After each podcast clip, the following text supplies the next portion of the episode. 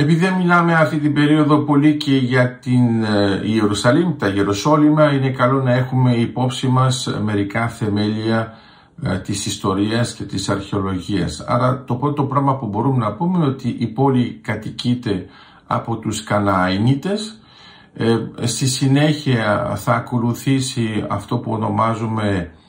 το βασίλειο του Ισραήλ και στη συνέχεια το βασίλειο της Ιουδαίας εδώ πρέπει να καταλάβουμε ότι η πρώτη αναφορά είναι ουσιαστικά πριν το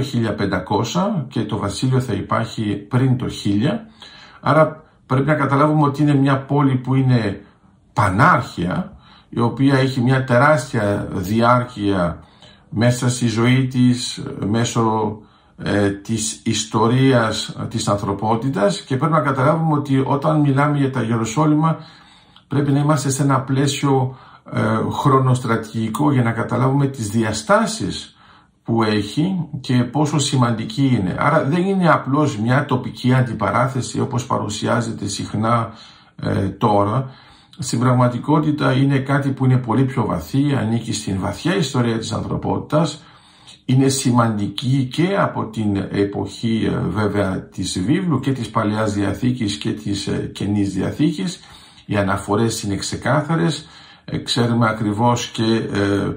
τον ρόλο που έπαιξε ο Χριστός σε αυτήν την πόλη και πώς ουσιαστικά αναδείχτηκε μέσω αυτής της αντιπαράθεσης και με τους Φαρισαίους. Ξεχνάμε βέβαια να υπενθυμίσουμε ότι αν οι Φαρισαίοι είχαν τόσο μεγάλο κύρος ε, και ήταν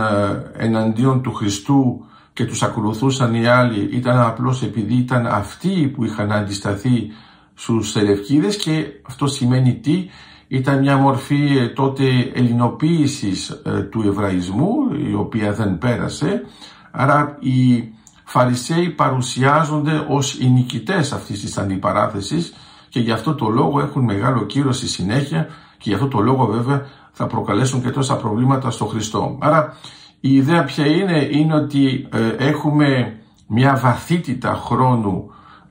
στην περιοχή η οποία δεν πρέπει να εξετάζεται μόνο με τα τωρινά δεδομένα γιατί αλλιώς δεν καταλαβαίνουμε και ε, τι γίνεται με τους ναούς, με τον πρώτο και δεύτερο ναό. Άμα σκεφτούμε ότι η καταστροφή του δεύτερου γίνεται ήδη το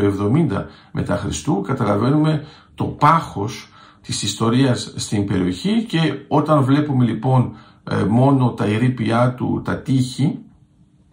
μπορεί να μην έχουμε την εντύπωση ότι είναι κάτι παλιό, αλλά είναι κάτι που είναι αρχαίο, πανάρχαιο,